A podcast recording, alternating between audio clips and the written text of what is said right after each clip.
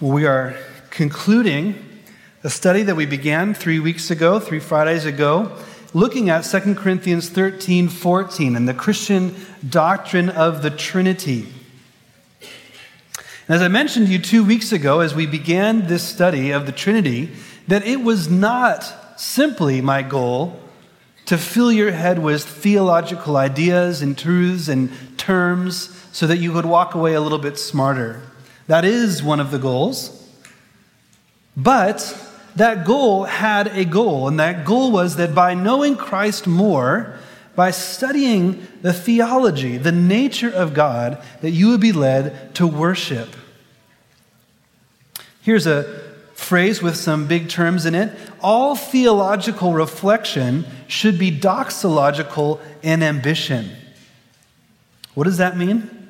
It means when we study who God is, our goal should be to worship. Our goal should be to know more of who He is so that we could better respond to Him with the passion of our heart according to His truth. So, along the way, as we've been talking through this verse and talking through the doctrine of the Trinity, I've tried to remind you and encourage you towards different resources that you can go and study this more if you would like to. We looked at the uh, Nicene Creed, some of the early church creeds. Uh, so you can look at the Nicene Creed, the Apostles' Creed, these writings from the very beginnings of the church where they settled what Christians ought to believe. Those can be very helpful for us in knowing what we ought to believe.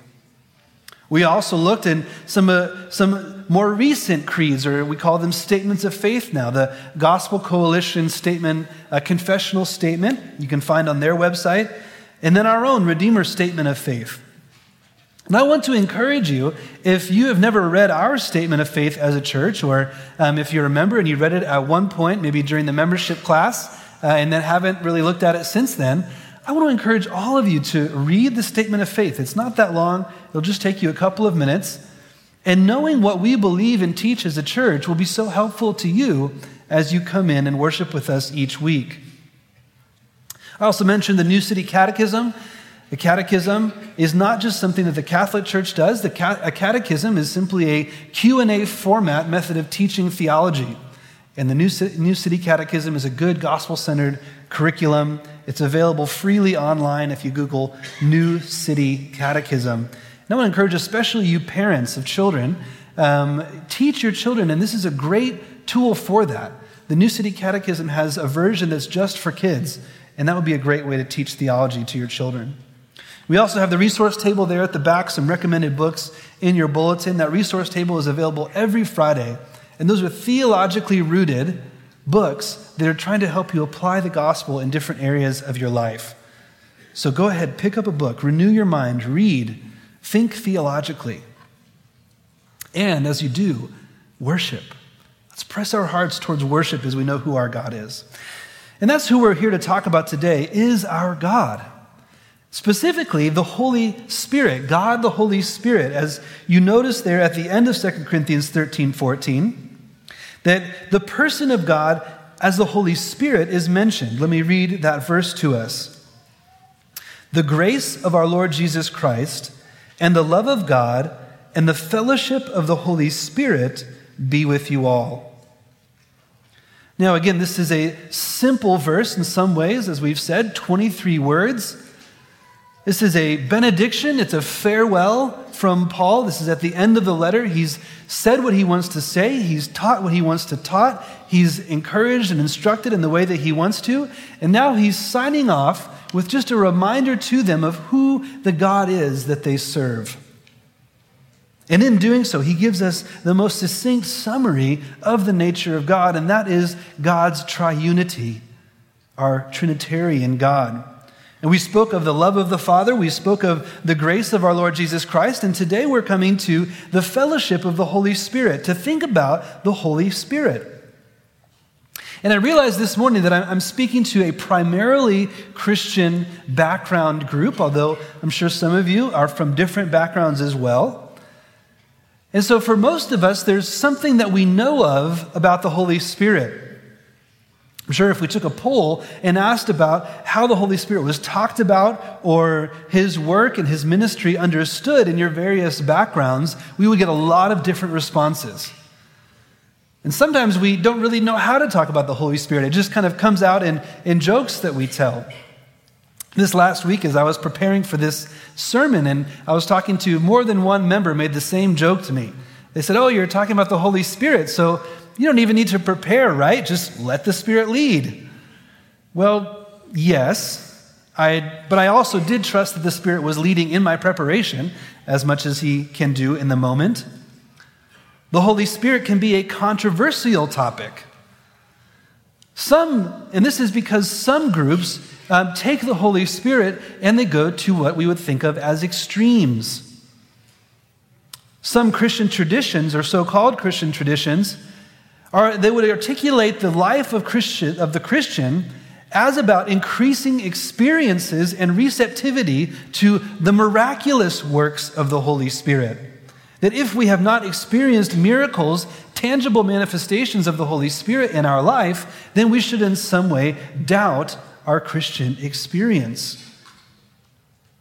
They come to worship gatherings in these sort of traditions, and they're hoping for fire to fall from heaven, as some songs say. Or one mega ministry in the United States um, looks for gold dust to be falling from glory clouds that appear in their auditorium.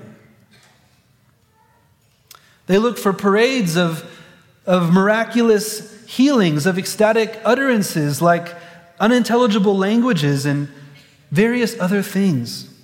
These are extreme versions of the Holy Spirit and what He is seen to do in Scripture. And what ends up happening is that there can be a danger in such groups of actually creating an idol.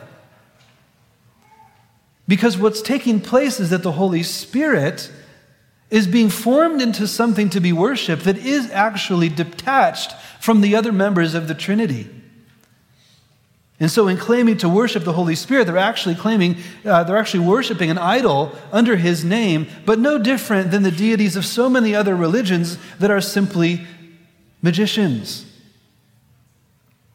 These don't offer salvation, they offer entertainment. But there can be another extreme too. Some of us are from that extreme of, of making an idol of the Holy Spirit. Some of us are from the extreme of ignoring the Holy Spirit.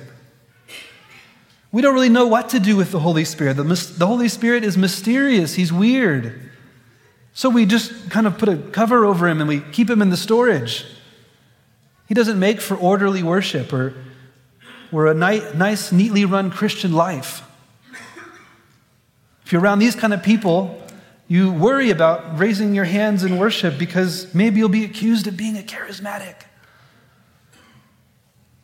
Well, neither of these are helpful because neither of these acknowledge that God is Holy Spirit.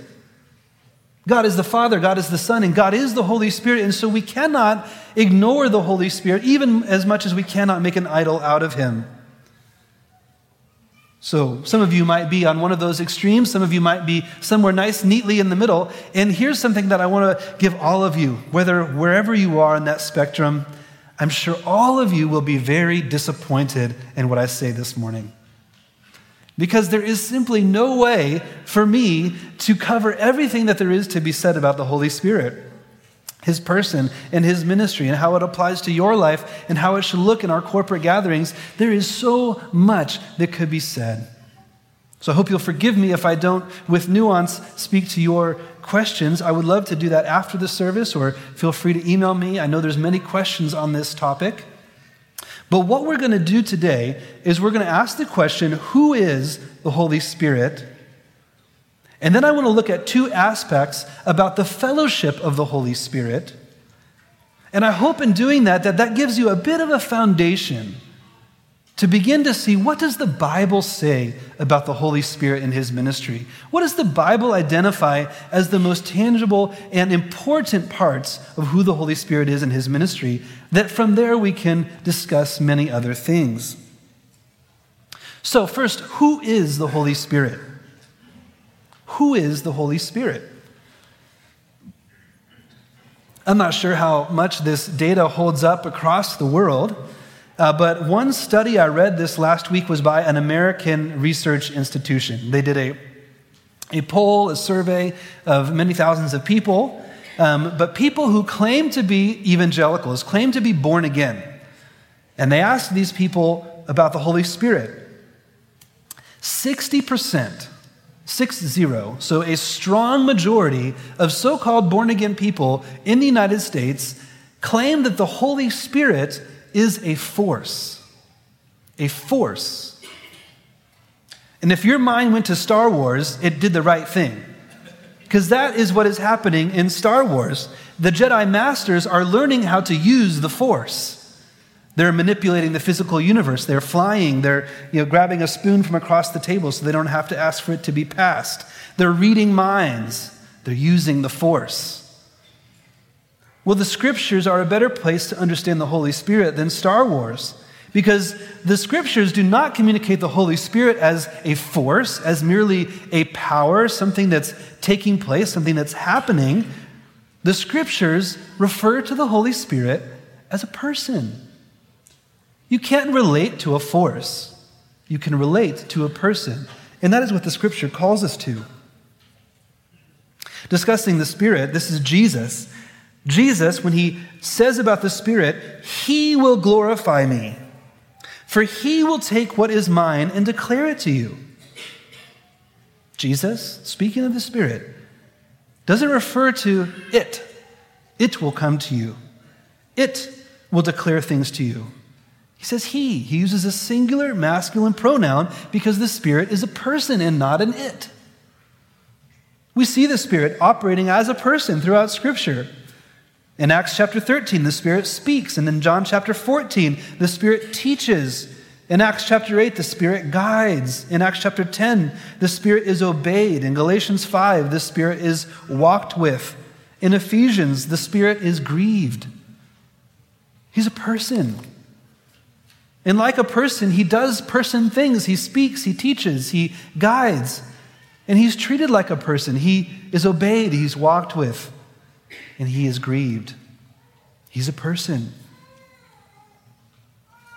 But he's not just any kind of person. The Spirit is a divine person. The Spirit is a divine person because the Spirit, along with God the Father and God the Son, is God. Now, I've put a number of verses in your bulletins to look at and reflect upon related to why we would think that the Holy Spirit is God and why the scripture teaches that He is a divine being, one of the persons of the one true God. Again, we are not polytheists. We don't believe in three gods. We believe in one God in three persons, Holy Spirit being one of them. And we don't have time to look at all of those verses just right now. But in addition to 2 Corinthians 13, 14, what we're studying, there's also one place I would like us to think about to this idea of the Holy Spirit being God. And this, unfortunately, is a negative example, but it shows very clearly the deity of the Holy Spirit in the early church by its, at its foundation.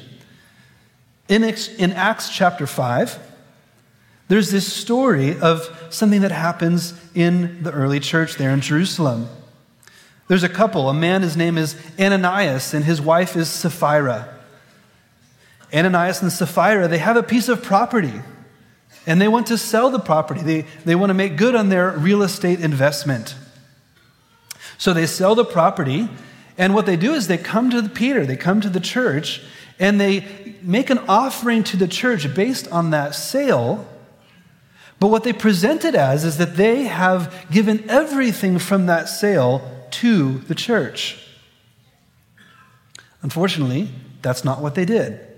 They held back some of the amount for themselves, and so in their giving, they were actually lying. They were presenting an untruth to the church.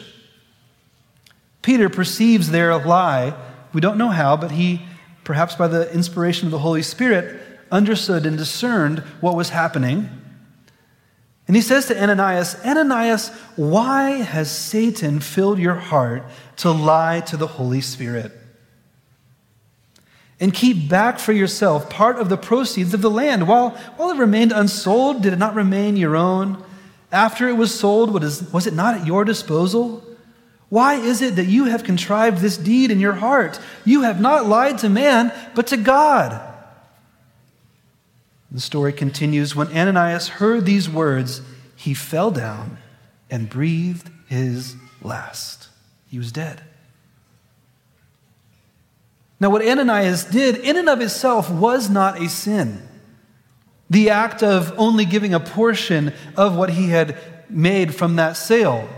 He did not have to give the entire amount. He chose to present it as if he was giving the entire amount, and therefore he lied. And lying in itself is not actually a, a capital offense. It would not require death simply for telling a lie. Although it's breaking a commandment, it is not considered worthy of the death penalty. Why was Ananias killed? Because he lied to God. He lied to God, and lying to God is blasphemy. To lie to God is to make a claim about God that he is not one who insists on truth. So, Ananias, in his deceit, in his presentation of a lie as an act of worship, was saying to God, God, I don't believe that you care about the truth. I don't believe that you actually care about what's happening in my inner being. He's calling God a liar in his lie, and that required his life.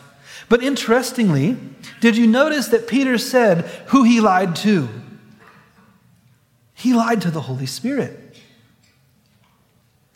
He lied to the Holy Spirit. Why has Satan filled your heart to lie to the Holy Spirit?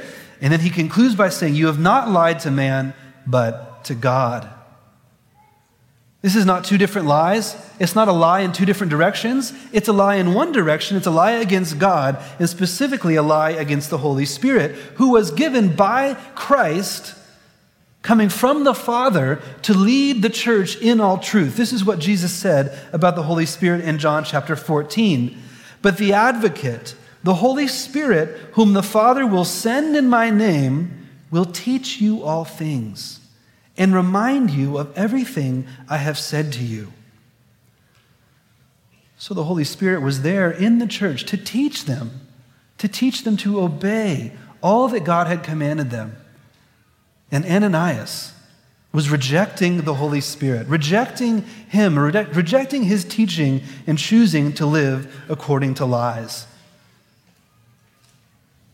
What this shows us is that the Holy Spirit was understood by the early church and experienced by the early church to be God. The Holy Spirit is a divine person. He is to be known, He is to be worshiped, and He is to be enjoyed as God. Now, in this topic of the Holy Spirit, for most of us, if you've been in the church for some time, you think of the Holy Spirit and you think of Pentecost. There's even denominations formed around that. The Pentecostal denomination, a group that is very excited about the Holy Spirit, takes their name from that event in the early part of Acts, where the Holy Spirit came down in tongues of fire on the apostles. And so then the question comes was the Holy Spirit there in the Old Testament? Is the Holy Spirit just a, a thing that happened? A thing that happened from God in the New Testament? No. Hebrews chapter 9 tells us that the Spirit of God is eternal. So that alone tells us that the Spirit was there. He was there not just in the Old Testament, but before creation. The Spirit was there because He is God. Hebrews chapter 9, verse 14. And not only was He there before creation, but He was experienced by man in the same ways that He is now, very similarly, same activities in the Old Testament. Job, the, the earliest book written in the Old Testament, before even Genesis, in Job, Elihu says, The Spirit of God has made me, and the breath of the Almighty gives me life. This is one of the first people of faith, one of the first uh, uh, people in the, one of the first books written um, about God and his dealings with his people. And here we have the Spirit at work, at work to give and to sustain life. We could look at the psalmist in Psalm chapter 139, and he says, Where can I go from your spirit? The spirit is understood to have a constant presence with the believer. The psalmist says, I could ascend to the heavens, and he is there. I could go down to the depths, and he is there. Where can I go from your spirit? He's constantly with the person of faith. The prophets They knew of the Spirit's work in convicting of sin and to teaching in righteousness. Micah says in Micah chapter 3 As for me, I am filled with power, with the Spirit of the Lord, and with justice in mind, to declare to Jacob his transgression and to Israel his sin. The prophets knew that it was the Spirit who was at work in them to give them words of truth to speak to the people.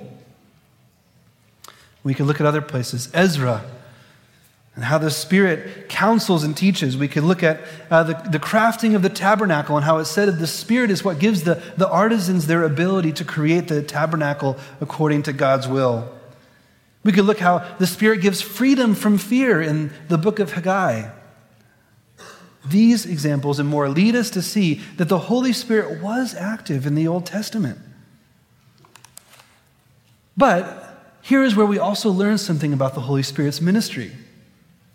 Because the degree to which he was a little bit in the, in the backstage of the Old Testament, he's not pushing himself forward in a spectacular display like on Pentecost, is because the Spirit's role is actually not to make much of himself. J.D. Greear, a pastor in the United States, has a book on the Holy Spirit. It's called Jesus Continued Why the Spirit inside of you is better than Jesus beside you. It's a good book. I recommend it. And one thing he says in that book is there is a certain irony in how the Spirit operates. Whenever he is really present, you're not thinking about him, you're thinking about Christ. You see, that's what the Spirit wants to do. The Spirit wants to point us to Christ. He wants to get out of the spotlight, put the light on Christ, and so that we can know and see our Savior. So, in the Old Testament, as promises are being made about the coming Messiah, and there's a mystery about who that will be and what that will look like, the Holy Spirit is, is waiting. The Holy Spirit is working according to God's will, but the Holy Spirit is waiting for the Messiah to come, and so that he can, in fullness, engage in the work that he is longing to do, which is to reveal the Savior.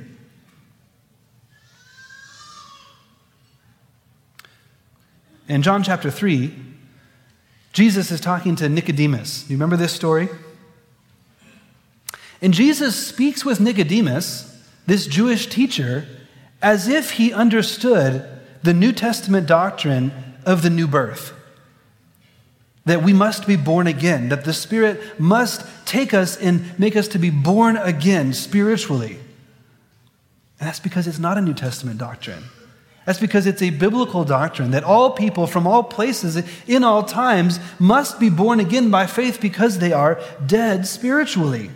Jesus says to Nicodemus, who is incredulous about this idea, he says, What are you talking about? A man has to go back into his mother's womb and be born again? Jesus says, Are you a teacher of Israel and you don't understand this? Jesus is saying, if you would read the Old Testament, you should know that you, should, that you must be born of the Spirit. Jesus' perspective was that the Spirit was clear, was evident, and was active in the Old Testament. He's not a New Testament innovation. He was not created or manifested at Pentecost as if he never existed, but the Holy Spirit is eternal God and is active throughout redemptive history. Well, now we want to return to this phrase from our verse in 2 Corinthians. In 2 Corinthians 13 14, as we conclude this series on this verse, we've looked at the love of the Father, the grace of Jesus Christ, and now the fellowship of the Holy Spirit. And commentators on this verse say that basically that this could be referring to two kinds of fellowship. We're not sure exactly which, and perhaps Paul just meant both of them. The two kinds of fellowship would be the fellowship that we experience with God by the Spirit. So, the fellowship of the Holy Spirit in the sense that He is communing with us and bringing us into fellowship with God. Or it could be referring to the fellowship that we experience with those who have also received the Spirit. So, he could be saying the fellowship in the sense vertically and horizontally, if you want to think about it that way. It could be the fellowship with God and the fellowship with one another. It could mean both. Let's tackle both of them. Because I think in doing so, we see the Spirit's priorities and how He works. And so now I'm going to give us two banners under which the rest of our time will be spent. And they are going to be the most complicated sermon points you have ever heard in your life. Are you ready for this? Number one, you can have fellowship with the Father by the Spirit through Christ as sons. That's the first one. The second one, you can have fellowship with one another by the Spirit around Jesus as brothers. So I'll return to that one. Let's look at the first one. You can have fellowship with the Father by the Spirit through Jesus Christ as sons. And this is important because we often misunderstand our greatest need. And that's revealed in how we think about the Holy Spirit and the, the ministries that we're attracted to and the, the things that we want. We misunderstand our greatest need because our greatest need is not miraculous healing. It's not. Our greatest need is not miraculous healing. We don't need to experience that. I don't know what you're suffering with, but everything from a pimple to terminal cancer even whatever it is, it is not your greatest need to be healed from that. Now, we believe that the Lord can heal. I want to make that very clear. The Lord is the great physician. He is powerful and He is mighty and He is working miraculously and He is able to heal. That's why we pray for Anne Marie. That's why we pray for Pastor Dave. That's why we pray for those who even have the worst health conditions that we've ever heard of. And yet, at the same time, we have to say with equal force that their greatest need and our greatest need is not to be healed in our bodies. Our greatest need is also not to see signs and wonders. Maybe some of you want to see some signs and wonders. That would, that would really help you.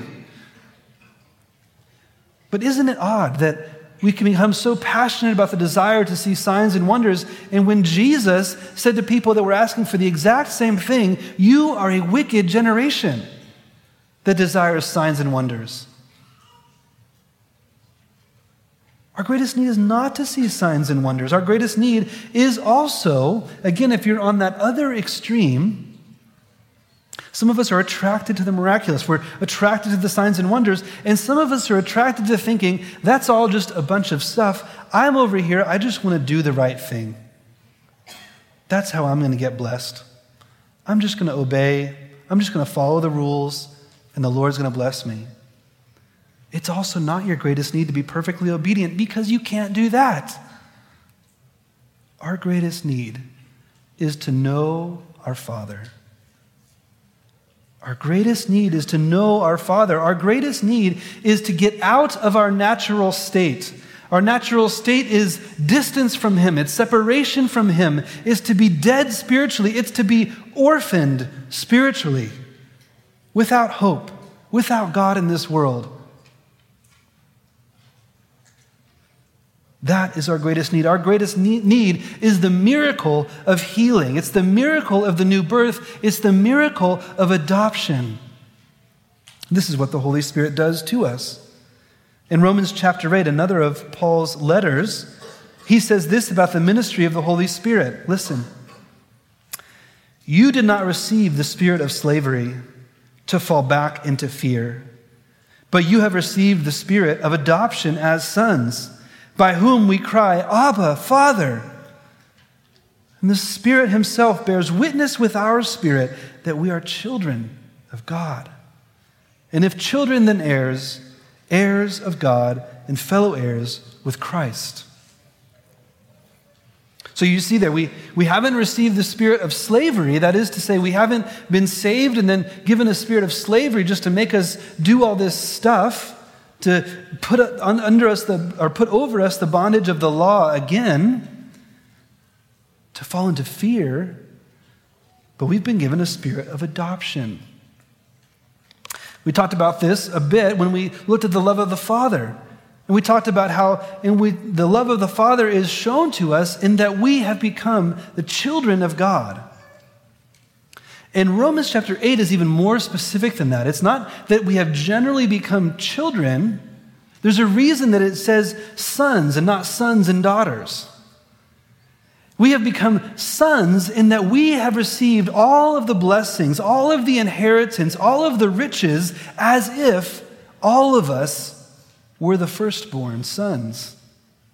It's not trying to indicate some sort of gender discrimination in salvation. It's simply trying to say, whoever we are, male or female, we get the blessing as a son. We've been adopted. We've been adopted by His Spirit. I've used this illustration before, perhaps you've heard it, but in the United States, a president can pardon your sin, your crimes. President can't pardon your sin. He can pardon your crimes, but he can't adopt you.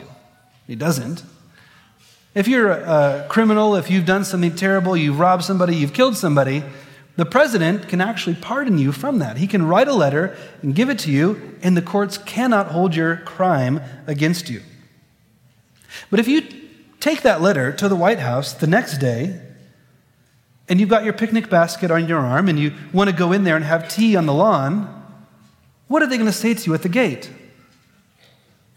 Go away. You're not welcome here. You're not a son. You've not been adopted into the family as good or bad that, as that might sound to you. Um, but you've not been adopted into the family of the president, you've simply been pardoned. God in our salvation has not only pardoned us, He's not only taken our sin as far as the east is from the west away from us, He's not only pardoned, but He's adopted. He's thrown open the gates and He said, Come home, and not only come home, but I've got a party for you. He's adopted us.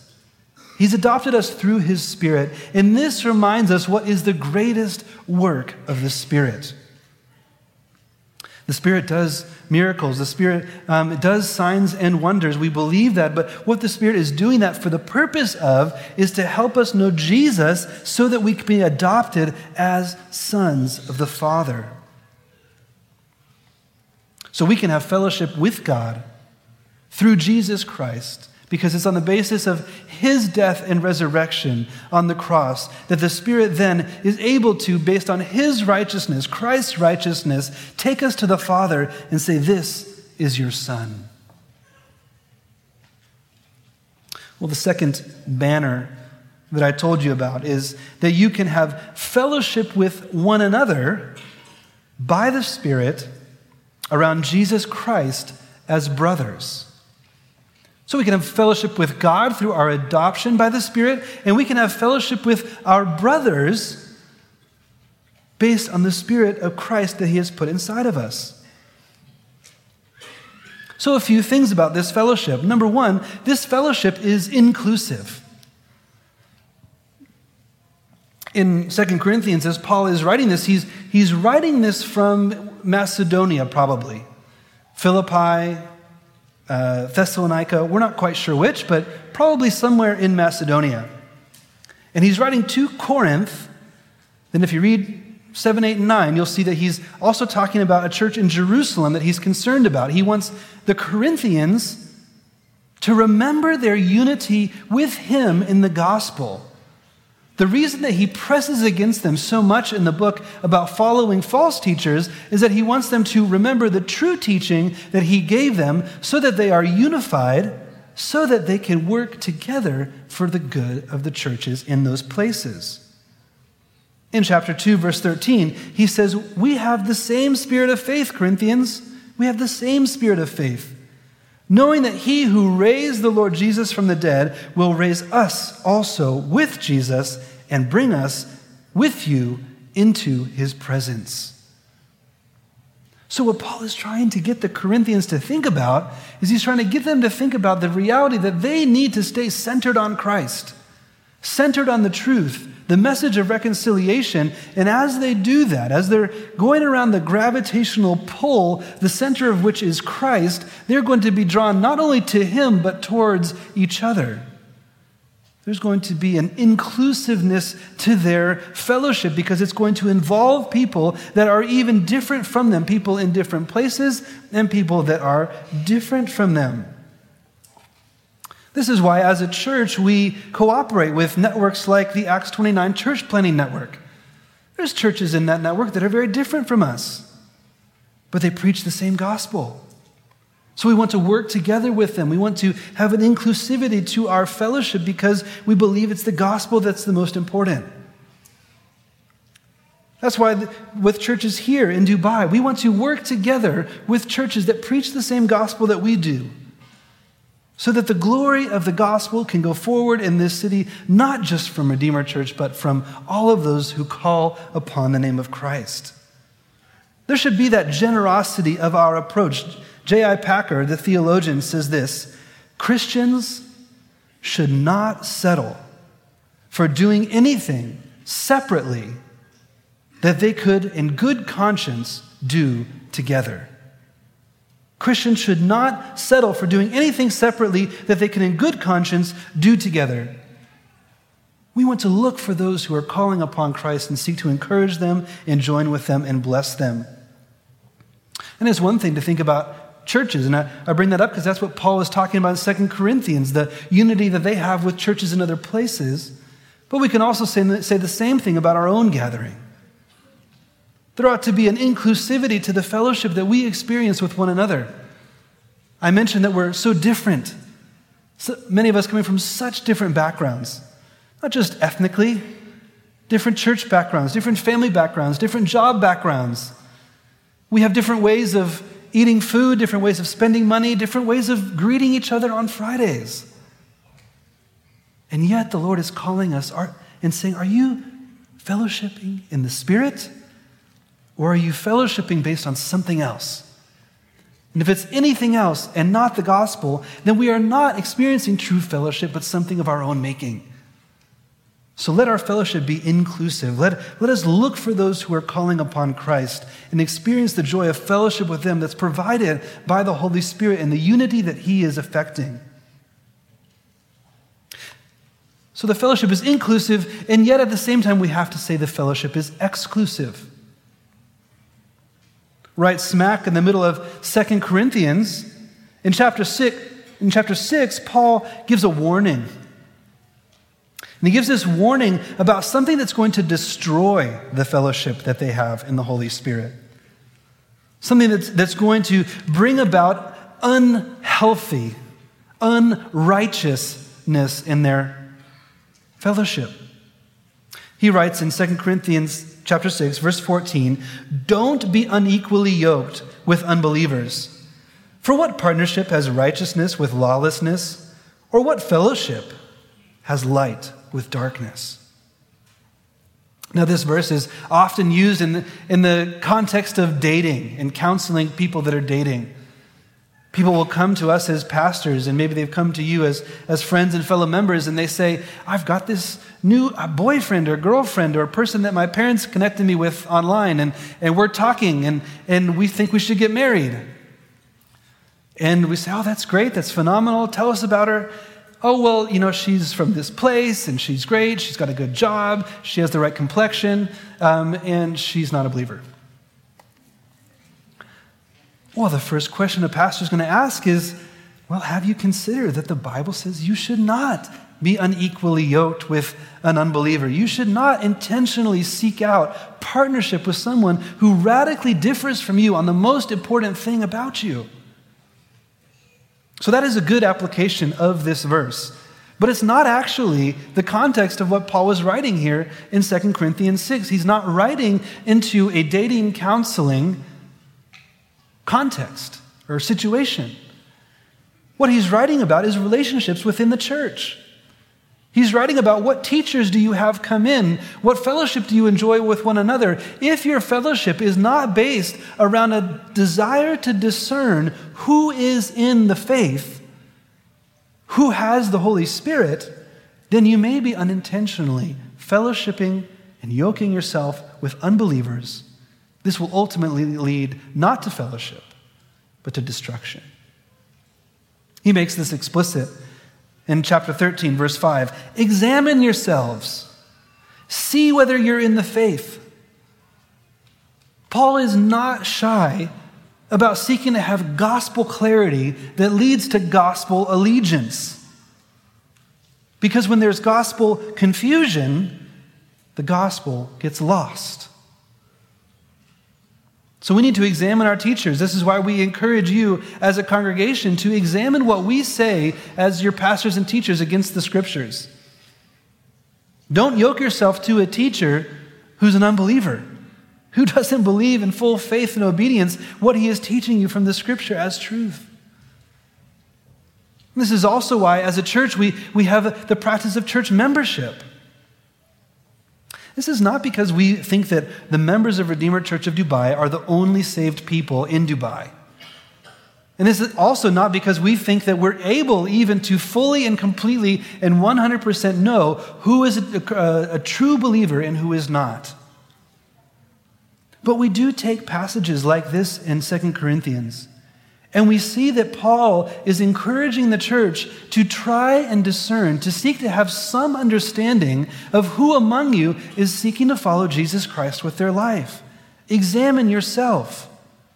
Don't yoke yourself with non believers. And so that's why, as a church, we have a membership process where we simply try and help you understand are you a believer? And if you're a believer, then we want to include you in our fellowship because we want our fellowship to include as many people as possible in the Holy Spirit. So, if you are not a member of this church, please know that our goal is, is not just to have more members. Our goal is, not just to get, a, get to a certain number so that we can feel better about ourselves. Our goal is, is, there's, no, there's no secret handshake or um, commitment of your salary that you have to give or some sort of weird pledge that you have to give to the leadership, a tattoo that you have to mark your body with. That is not what our membership process is. We want to help you be obedient to 2 Corinthians 13 5. Examine yourself, see whether you're in the faith. Come join us in fellowship. So the fellowship that we have horizontally is both inclusive and exclusive. And lastly, my favorite, it's explosive. Isn't that a great word? I think that's my favorite point I've ever made in a sermon. Fellowship in the Holy Spirit is explosive. Here's what I mean by that. If you truly want to experience the Holy Spirit, if you truly want to see Him at work, if you want to see miracles, if you want to see signs and wonders, then we need to be about the explosion of the church. You know, I mentioned Pentecost. Pentecost is that remarkable event. Acts chapter 1, Jesus says, Stay here in Jerusalem. Don't leave. Wait until you receive power. When you receive the Holy Spirit in power, then you will go and be my witnesses in Jerusalem and Judea, Samaria, to the uttermost parts of the earth.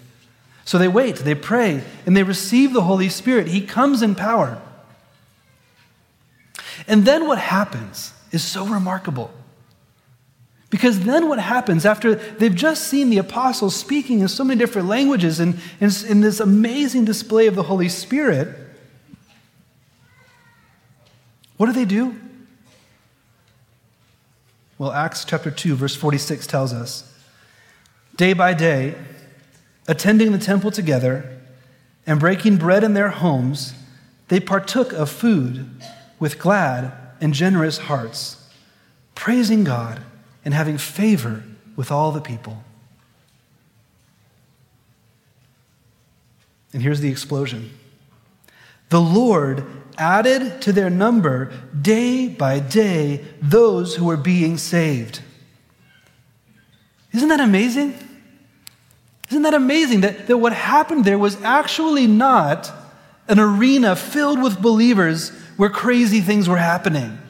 That is not what the Holy Spirit did after Pentecost. What the Holy Spirit did after Pentecost was continue the miracle of saving people. And when he did that, he wasn't doing it in arenas full of people with preachers on the stage slapping the congregation so they had to fall down. He did that in homes as people gathered together, shared meals together, considered the apostles' teaching together. We call these community groups. We call these small groups. These were the ways that the early church saw the explosive, miraculous growth by the Holy Spirit. So, my friends, I want to ask you here as we conclude do you want to see the Spirit? Do you want to experience the Holy Spirit of God? If your answer is yes, then your next step is probably simply having someone over for dinner. Having someone over for dinner and praying for that person, praying that God would not simply have them to enjoy the meal, but that a miracle would take place, that they would come to know the Savior. And friend, if you're here and you're, and you're not in Christ, you're not following Christ, when I'm talking about examining yourself, you're saying, I know, I know that I'm not a believer. I know that I'm not in Christ. I don't believe the gospel. I have not looked to Christ for salvation. Then there's a miracle that you can experience today. By repentance of sin and trust in Christ Jesus' name, you can receive the Holy Spirit be sealed for eternity as God's Son. Those are the kind of miracles that we want to see. Let's pray together.